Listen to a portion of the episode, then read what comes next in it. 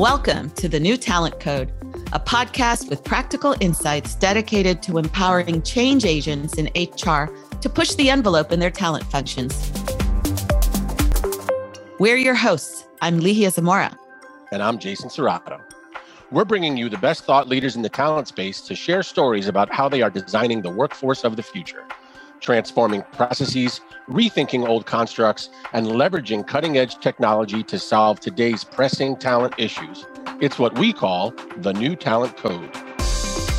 So if you're looking for practical, actionable advice to get your workforce future ready, you've come to the right place.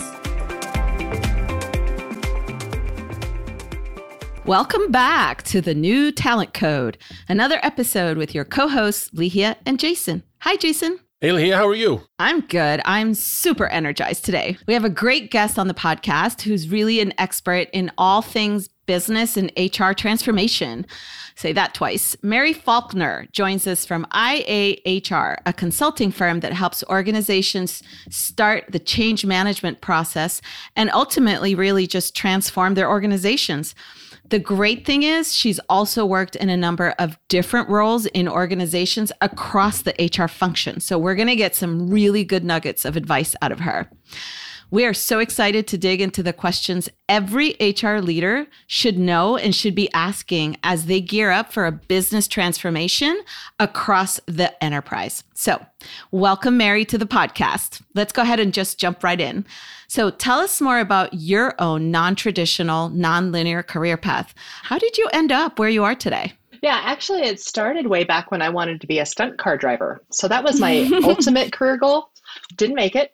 And then I was going to be a scientist. I was going to be a teacher. So I actually, I have a history degree with a physics minor because of course, who doesn't? So I was going to be a teacher and ended up working for a tech startup during the early days of tech startups. And it was voice over the internet. It was great. I got to do everything. I did investor relations. I did press releases. I did website design, all that kind of stuff. And then the tech bubble popped. So never got to be a teacher, but I loved that world. So I worked in that for a while, trying to figure out what I wanted to be when I grew up. So I started an M B A, and about three semesters in, I thought an M B A was the worst idea I've ever had. Hated it, but I did love my stats course. Mm-hmm. So I actually took advantage of my career center, and I went and said, what should I do? And they're like, well, you could do a lot of different things, but there's this. And I was like, oh, people get paid to do learning and development. I thought that was just something everybody did off the side of their desk.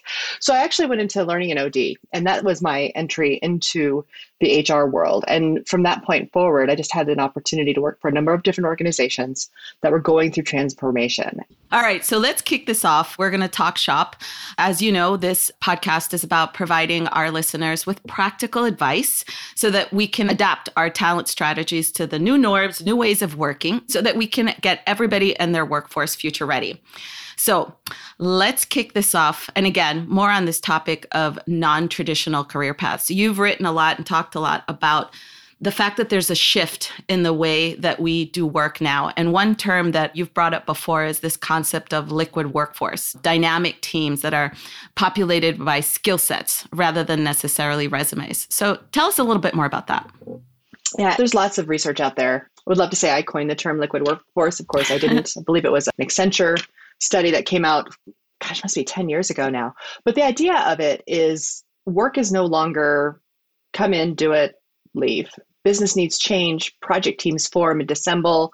Programs come up and then they go away. So if you talk to a lot of organizations today who are going through any kind of transformation or any kind of long-term program, it could be a two to five year program or project plan, and then it goes away.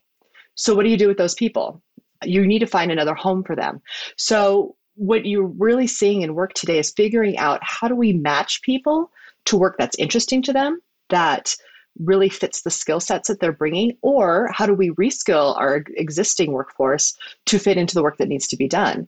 But a lot of organizations struggle with this. So they just hire for what's needed right now, and they try to hire somebody who already has that skill set and has done it before. And they're shocked when the person is like, I've been doing this for fifteen years. I don't necessarily want to keep doing it, but that's fine. And then they don't know what to do with them when that work goes away. So it's going to be something that organizations will have to adapt to. And I use this example all the time. When you look at industries that have figured it out, The entertainment industry is a perfect example of that type of liquid workforce. Oh, yeah. If you have a movie or a show, people come in at different times. You have the writer, there's a concept, there's a plan put together, and then the actors come in, and then there's post-production, and different people join at different times, and then they move on to the next project. And that's just accepted, and that's just the way that work gets done. And I think corporations are going to start seeing that as well. But I mean, that really blows up a lot of your talent processes, performance management, compensation, learning and development. It kind of turns it on its head. It can, but what's interesting is that we claim that's what we want. When you talk to any talent management leadership or any organization that says we are dedicated to the employee experience and their journey and letting them own their career, we're trying to get employees to accept the idea that linear up is not always the way that you're going to grow your career. It could be to the side. It could be down a little bit because then you want to go to a different path. We want you to develop. We want you to identify what your skill sets are. We say we want to do that, and yet work is not structured that way, and we make it harder for people. I think performance, if you tie it more towards outcomes as opposed to mm-hmm. these random goals that change every five weeks anyway, there's an opportunity to do that. I think the bigger one is compensation. And that's going to be one that has to be solved for. We're seeing challenges in the workplace today because market-based, skill-based, experience-based, job description-based compensation has been the norm for a lot of organizations. And with the growth of uh, remote workplacing, of organizations saying, hey, you can live anywhere and we'll pay, that's really turning compensation models a little bit on its side and trying to figure out, just because this skill set is in demand today, is it going to continue to be in demand? How do I change your compensation potentially based on the demand for your skills? So it's going to be really fascinating, but we have to figure it out. So, Mary, you've talked a lot about kind of the impact of this shift on talent management and on planning for work. And there was an article published recently that used the phrase, if you're having trouble filling jobs, deconstruct them. And focus on the work and focus on the skills that are required.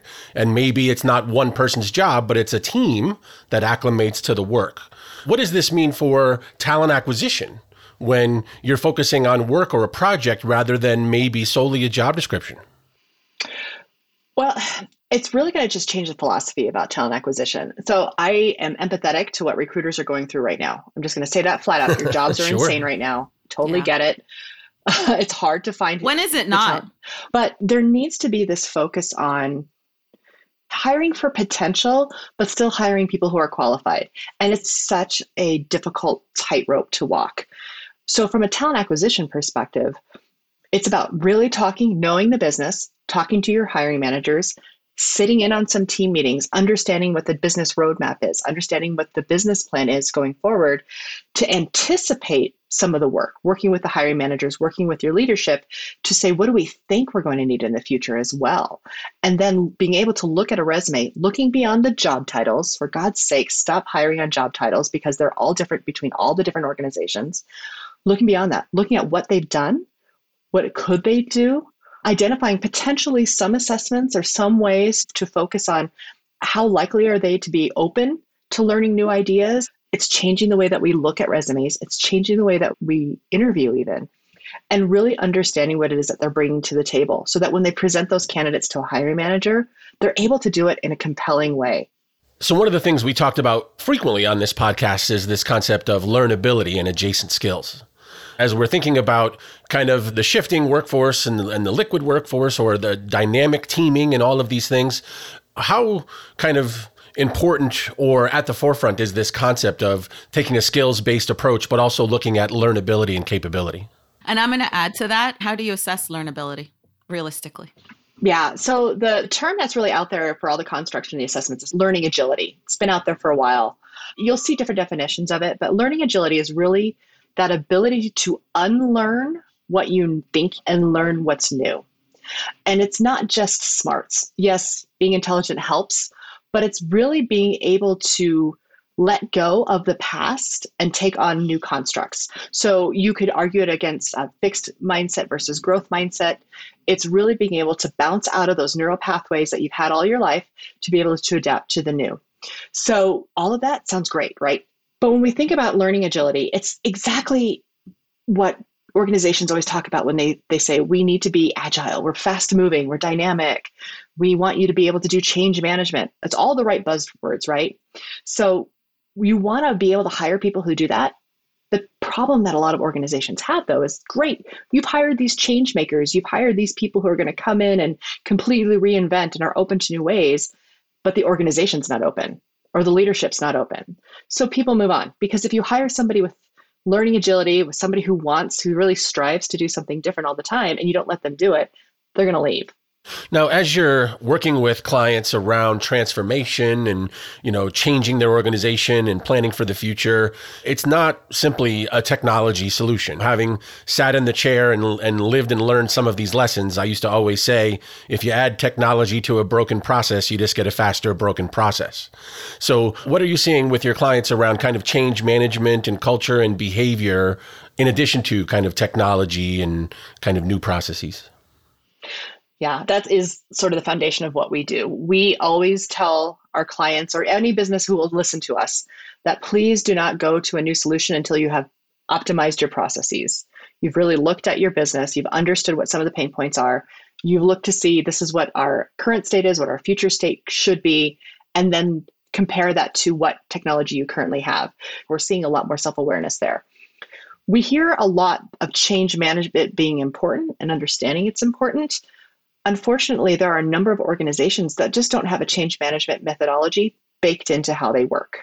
So if you find yourself constantly changing, but you don't have a built-in change methodology to help support people through that change, all you're going to feel is chaos.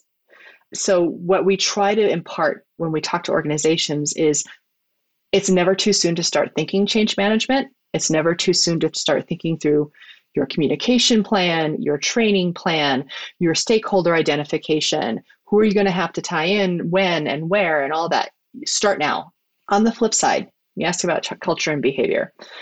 When we're talking to organizations and we ask them about what's not working with your process or what are some of the challenges you're facing, behaviors make up your culture, but be aware of what you're allowing. So to say that you are a service culture, but then you're allowing bad behavior, there's incongruent there. So fix the behavior, fix the mindset, get them there with you, and then your culture will be able to thrive no matter what kind of culture you want to build for it. So Mary, as you're talking, I think one of the things that s- speaks to me is, obviously for change management, you need executive buy-in. What other things, three to four things you think are key for change management to work when you roll out these uh, new processes and enabling technologies? Yeah. One of our key core tenets, though, is why wait? If there's something that you can change immediately, just change it. You don't need a big thing. If you're in the middle of a process mapping and you identify somebody doesn't have access to something that they should have and you can fix it right then and there, just do it. Other pieces are is really having a good narrative or an elevator speech or whatever it is, but have a good reason as to why. Mm-hmm. If you're doing a major transformation, it is going to disrupt a lot of people. It's going to disrupt a lot of ways. Even if it doesn't immediately impact an end user, there's also needs to be a good understanding of what is the cadence of the work, what are the milestones of the work that's going to be happening, and then tie your change communication and your change training to those milestones. So they have to be in lockstep. You also need to have incredibly impeccable communication within the project team itself.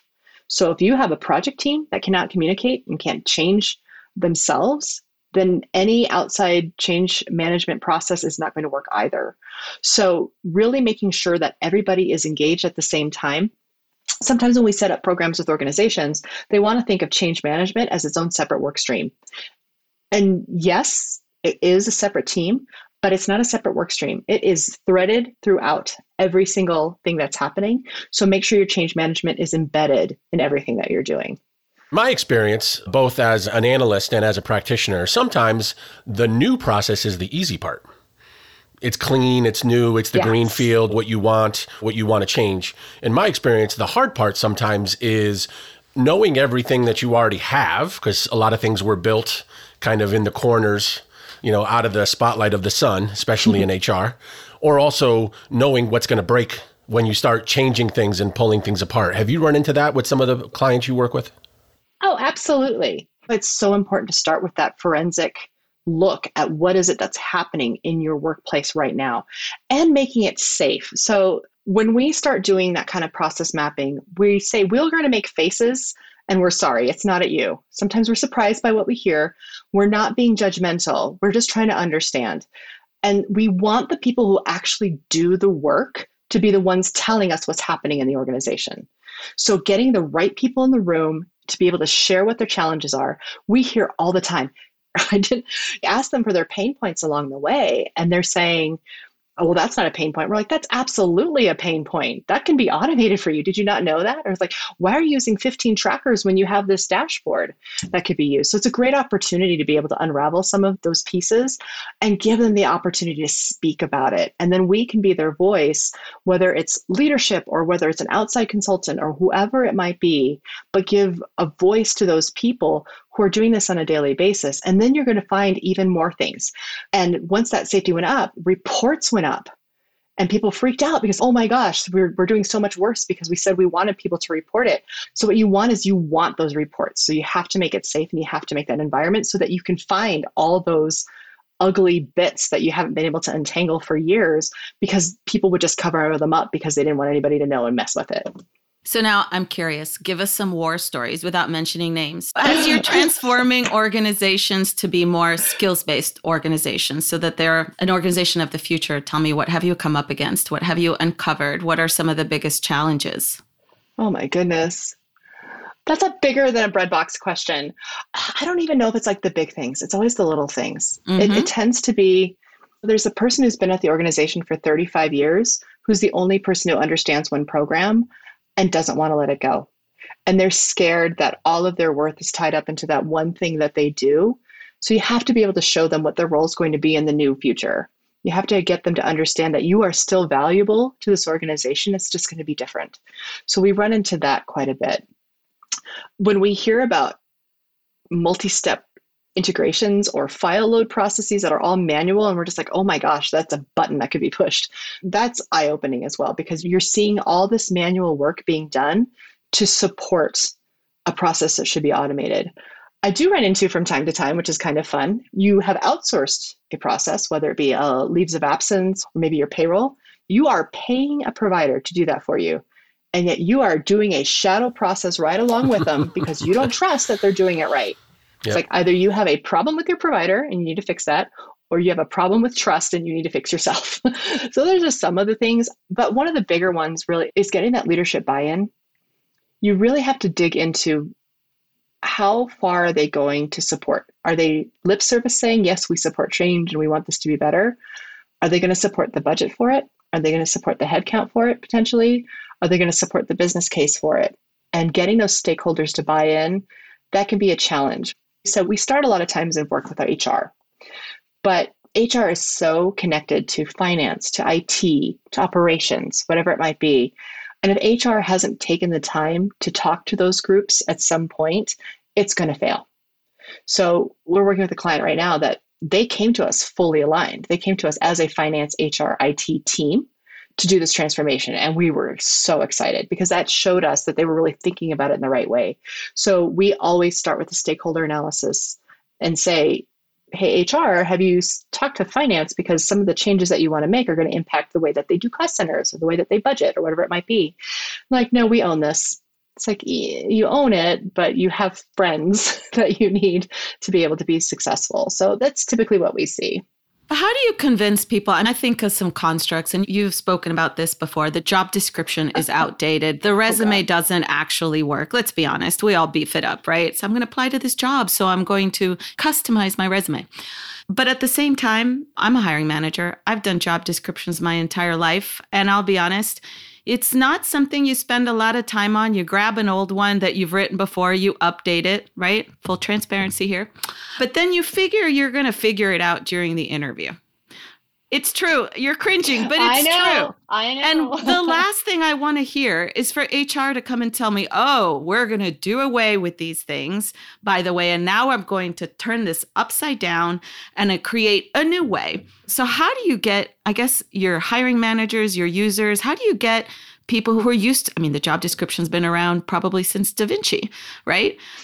First yeah, of all, actually. to fess up. Yeah, I know we use that analogy. To fess up and say, okay, actually something we've been working on is outdated and no longer applies. And number two, buy in for a new way of doing things, which by the way, for me as a hiring manager, creates more work. Because I just told you, I grab old ones and I update them. So it's interesting you say that. I think it starts with who owns the job description. So I've worked in organizations that centralized it or decentralized it. And the organizations where they centralized the ownership of a job description, the true ownership of it, I think it's smoother because it's all going to be the same. It's going to be equitable. It's going to have all the same elements to it. And then when you start that requisition or you start that position, then your talent acquisition or whomever needs to create the job posting based on the job description brings it to the hiring manager. So it's not that the hiring manager is reacting to something and having to rewrite. Somebody else is doing it for them. Someone who's knowledgeable, someone who understands the market, somebody who has talked to compensation, potentially, whatever it might be. So that's one thing, is thinking about who really owns the job descriptions in your organization.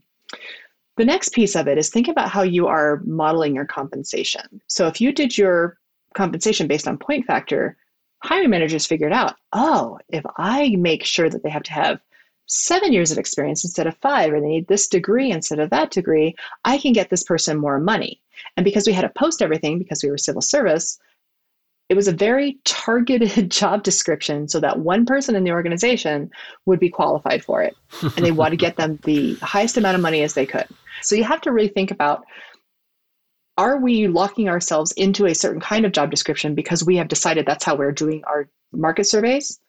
The reality of it, and Tim Sackett, who is a recruiter and speaker and everything like that, you've probably heard of him. But he used to say, your market is the people who want to work for you and have the skill set and the amount that you are willing to pay for that job. And then your talent pool are the people that fall between those two circles. So the market really is not so much what the pay is out there, but what your organization was willing to pay for that role. So I guess it's all to say, yes, you can use market surveys to look at what skill sets are there, what are similar roles or similar work that's going to be done so that I can stitch together some sort of compensation. But you have to break away from some of that model and understand, what is your organization? What do you want to build? So what is it that you want to pay? What are you trying to do? Can you put some money, I'm not going to say at risk, but some sort of incentive plan together to be able to give them an opportunity for bonus based on demonstration of results or demonstration of skill sets? Can you give them an opportunity to grow within your organization? Are you going to be doing a three percent maybe raise every year and then realizing that that's not going to be successful? You really have to rethink all of your compensation to get that buy-in. I think a hiring manager, if they were told, listen, I'm going to bring you a bunch of people with awesome skill sets and you don't need to look at resumes, you don't need to look at job descriptions. Amen. I'm just going to present you a profile of somebody I think it's going to be successful. I'm sure a hiring manager would be like, that's awesome.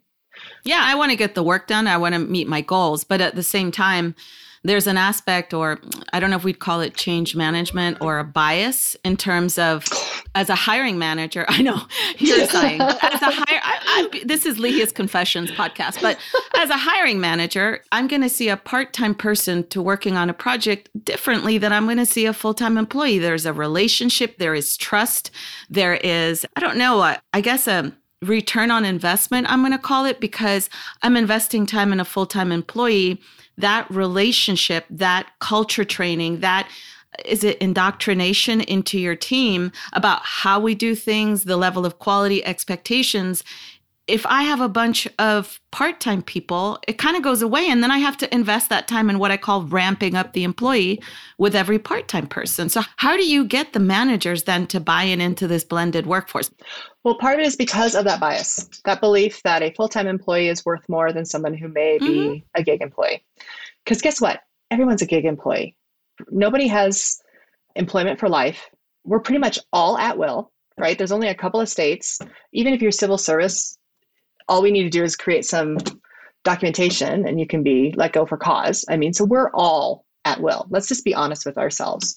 So then it's really about reskilling managers to rethink the way that they lead workers. It's not about employees. It's about workers. It's about teams.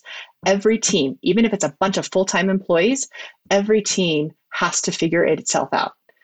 If you bring in a new full-time employee, the team has changed. If you lose a full-time employee, the team has changed. Every time that happens, the manager has to adapt. The manager has to rethink the team dynamics. The manager has to rally the team and get them to think a different, different way. So what's the difference if it's a gig employee or if it's some full-time employee that's been with you for years? So Mary, what about H R? Over the past few years, it's become increasingly of interest, this concept of total workforce management and the entire workforce and everyone's experience and all of these things and these measures that are out there in the market. But historically, H R hasn't really owned this, and for certain legal reasons and also just responsibility reasons have avoided getting in the mix. When I used to work with a lot of T A leaders and T M leaders, they would start asking questions about this, but they were still kind of peeking over the fence. Right? Mm-hmm. Are you starting to see more and more organizations and H R organizations take a more active role in this blended workforce? Yeah, I think I see the same thing. When we work with our clients, we ask them, what's your thought on that? Do you want to own contingent labor, or how is contingent labor handled in your organization today? What's the sharing? One of the things that we'll sometimes see is the infrastructure is not built. So providers have not given H R or organizations a really easy way to manage contingent workforce. Is it visibility? Yeah. It's visibility, it's licensing. So organizations might say, yeah, we would love to have contractors be in our system, but you're going to charge me the same for contractor as you would a full-time employee. So I don't oh, want to pay yeah. that. Yeah. So the smart providers are figuring out a way to change that. They're trying to figure out, okay, so how do I still give you the same access and visibility, but maybe we change our pricing for those licenses? Do we charge you as a two-third F T E? Do we charge you as a one-third F T E? Whatever it might be. So they're trying to figure that out. And to your point of saying some of it is legal, yes, we still have to be aware, as much as progressive, we want to think about the workforce changing. We all know that policy severely lags behind reality. So right now we are still working in a place where co-employment is something that organizations have to be wary of. So thinking about how you're setting up your contingent workforce, you're not directing necessarily their work. If you're having them as a contractor versus a temp, or so, you know, somebody who's coming in from an agency, the agency still has to be the ones who are paying them and all that sort of thing. So you still have to think through that. But when you just think about vetting candidates, sourcing candidates, managing the way that work gets done, there is a benefit to having H R being in the mix, whether it's to help with workforce planning and helping an organization understand that is something that they could think of, thinking of even automation as an F T E potentially, the idea of when you think of your resource planning, automation could potentially be thought of as an, an F T E, or a solution or an outsourcing should be thought of as an F T E. H R can help with that to say, okay, what's going to be person, what's going to be platform, what's going to be, how are we going to figure that out going forward? How are we going to move people around? I will say a lot of organizations are hesitant to let people go when a project ends, which is great. That shows that there's a humanity there, all that sort of thing. So how are you going to redistribute that workforce? How are you going to reskill that workforce? All of that has to go together. And H R can be a really good conduit for that, because they are one of the few groups in the organization that interacts across the entire company. So there's lots of different ways. I think both H R and the business needs to rethink ownership and figure out what works for them. Is it fair to say that the blended workforce is the way of the future? And I'm curious to know, again, personal standpoint here, because I'm going to retire because I'm twenty-nine. And I've always toyed with the idea of, yeah, I'm just going to do projects. But do you think the pendulum will swing to one extreme or the other? There's a lot been written about the gig economy. There's a lot been written about the new generation and the new way of working. What are your thoughts? I personally believe it's going to be blended forever, but what do you think? If our way of work and living continues, I think it would be tough to do anything but blended. And the reason why I add that caveat is most of your safety net in terms of your life is tied to your job, your health, your retirement, your financial be- well-being. A lot of that is tied to whatever company you work for. So as long as that continues, I think, and there's going to always be some element of the company as the, the caregiver, if you will, for employees that are trying to figure out how they're going to live. I think you see a lot of chatter about the, oh, the gig economy is where everything's going to be, from people joining the workforce, because right now they're not thinking about retirement necessarily. Some of them are, they're putting money away, but they're thinking about like, I want to learn, I want to grow, I want to try this, I want to try that, which is awesome. And I wholly agree with that.